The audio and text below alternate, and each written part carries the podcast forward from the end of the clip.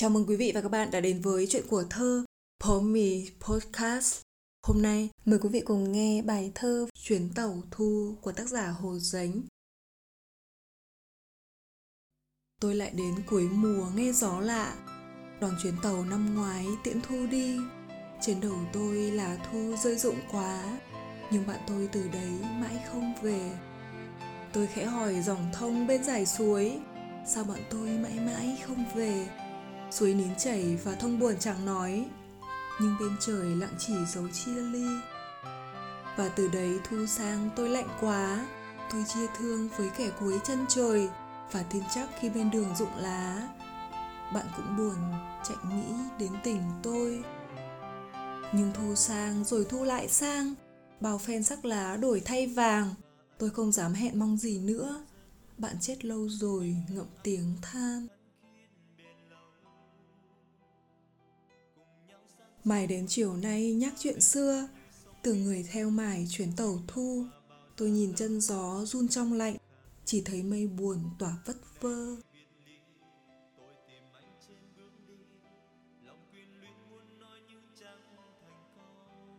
Chuyến tàu thu là lời tự sự của tác giả về đời người, về sự chia ly vô thường của cuộc sống. Có lẽ thu là một mùa đặc biệt với Hồ Dánh khi ông đã gọi đó là mùa thơ, con người đã trải qua bao mùa thu ấy cũng là bao mùa yêu thương, chia lìa, bao ngậm ngùi từng trải của sự đời. Ông làm thơ lúc chớm thu, lúc giữa thu, đôi khi là tưởng nhớ về mùa thu cũ nữa. Và bây giờ là cuối thu. Tôi lại đến cuối mùa nghe gió lạ, đón chuyến tàu năm ngoái tiễn thu đi. Trên đầu tôi là thu rơi rụng quá, nhưng bạn tôi từ đấy mãi không về chuyến tàu thu. Ở đó không có sân ga, bến đỗ, không có kẻ đón người đưa. Chuyến tàu ấy được ghi lại từ nỗi niềm của một người từng trải, trầm lặng, nhiều tâm tư. Một chuyến tàu của cuộc đời, khi người ta đã đi qua hai phần ba cuộc đời, hồi tưởng về quá khứ, chiêm nghiệm về hiện tại. Tôi khẽ hỏi dòng thông bên dải suối, sao bạn tôi mãi mãi không về? Suối nín chảy và thông buồn chẳng nói nhưng bên trời lặng chỉ dấu chia ly. Mùa thu vốn đã lạnh lẽo cô liêu, chuyến tàu thu càng thấm đượm nỗi buồn bởi người bạn, người tri kỷ đã không còn. Và hơn hết cả, mùa thu là mùa gợi nhớ lại bao kỷ niệm.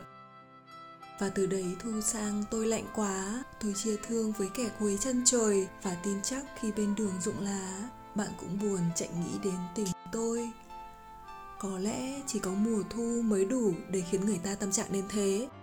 Và khi tình cảm chân thành được chất chứa trong tâm hồn thi nhân, mùa thu như làm tác giả trở nên yếu lòng vừa đứng trong chuyến tàu thời gian ấy, vừa quan sát thế sự trôi trong sự mặc khải. Đó cũng chính là bản lĩnh của nhà thơ khi đi qua bao dông bão của cuộc đời của nhân tình thế thái. Nhưng thu sang rồi thu lại sang, bao phen sắc lá đổi thay vàng tôi không dám hẹn mong gì nữa. Bạn chết lâu rồi, ngậm tiếng than. Mượn thu để giải bày tâm sự với đời, với người, với bạn, giữa quá khứ và hiện tại. Trên chuyến tàu ấy, tác giả đã đưa ta đến với những cung bậc cảm xúc của mùa thu, của chia ly mất mát và sự chiêm nghiệm về thế sự.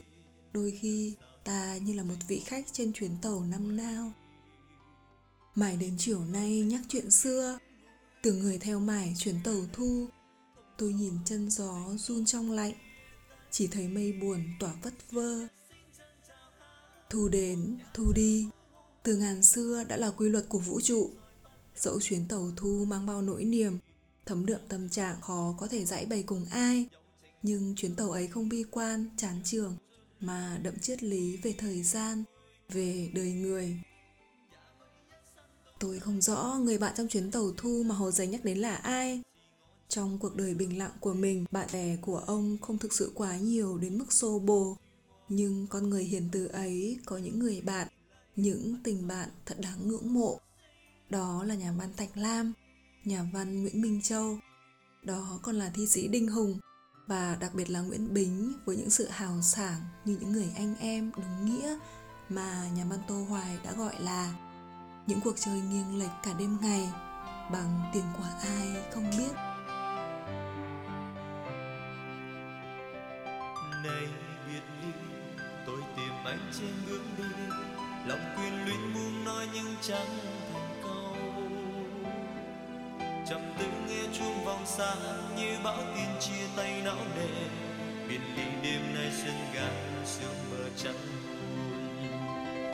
Trái trên vai quay gót đi không mang những gì. Lời danh vinh quang bấy lâu và tôi không sao ngăn nỗi đau nuốt lệ vào tim gương cười vẫy chào lời